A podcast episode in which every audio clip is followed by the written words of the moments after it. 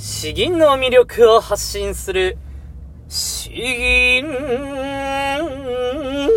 チャンネル。おはようございます。こんばんは。詩吟チャンネルのヘイヘイです。このチャンネルは詩吟歴20年以上準師範の資格を持っていて全国大会の優勝経験もある私ヘイヘイによる詩吟というとってもマイナーな日本の伝統芸能のその魅力を、まあ、わかりやすくお伝えしていく内容になっております。通常は腹式呼吸や声に関する話をやっているんですけれども、月火木道が声に関する話、水金日が詩吟に関する内容でということで、今回は金曜日に向けた詩吟の内容となっております。いやー、いい天気ですね。えー、こういう時に、まあ、ぴったりの、えー、ぴったりかなまあ、あの、私の住んでいるところから富士山がよく見えるわけなんですけれども、特に晴れた日が綺麗に映るんですね。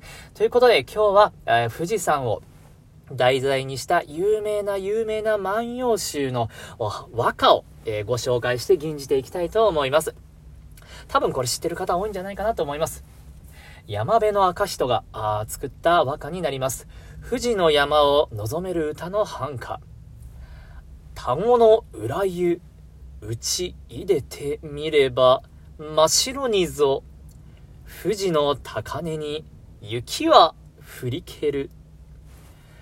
田子の浦っていうのは、あの、静岡県の駿河湾のところらしいですね。えー、そこから見る、まあ、富士山が田子の裏の方から外に出かけてですね、景色を眺めてみると、もう真っ白に、真っ白に富士の高い頂に、もう雪が積もっているのが見えると。まあ、あの、景色が美しいんですね。えー、それがありありと分かってくる。まあ、とてもシンプルだけれども美しい和歌になっております。まあ、普段、あまり和歌吟じること僕は少ないんですけれど、まあ、この優しい感じがですね、なかなか難しいんでやらないんですけれど、今日は、えー、せっかくなんでご紹介して吟じたいと思っています。和歌はですね、えー、助営と本営という風に、まあ、二つの詩吟でやる際の構成がありまして、2回あるんですね。2回。同じ詩を2回吟じます。1回目がサラサラっとやって、後半が感情豊かに。えー、吟じるという形式をとっておりますので、そこも認識した上でどうかお聞きください。それでは、えー、ちゃんと綺麗な景色が映る、映るかな？富士の山を望める歌の繁歌、山辺の赤人。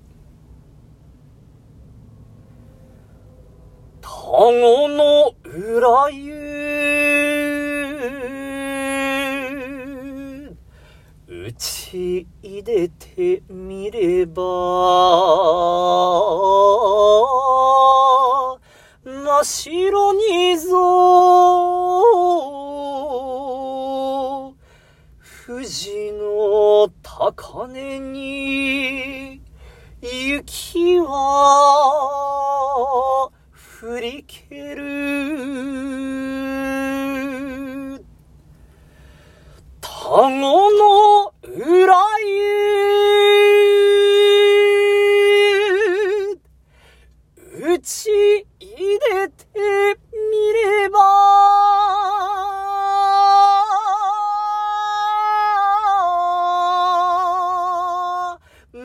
真っ白にぞ。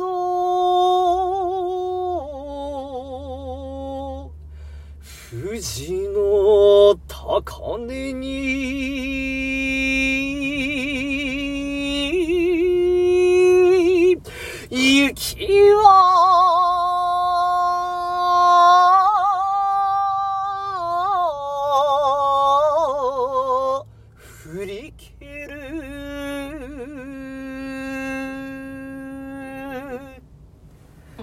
これ知ってる人は知ったらちょっと怒られちゃいますね。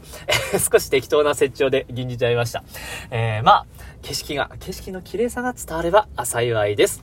ということで今回は、えー、山辺の赤人による田子の裏湯から始まる富士の山を望める歌の繁歌という和歌を、えー、ご紹介して吟じさせていただきました。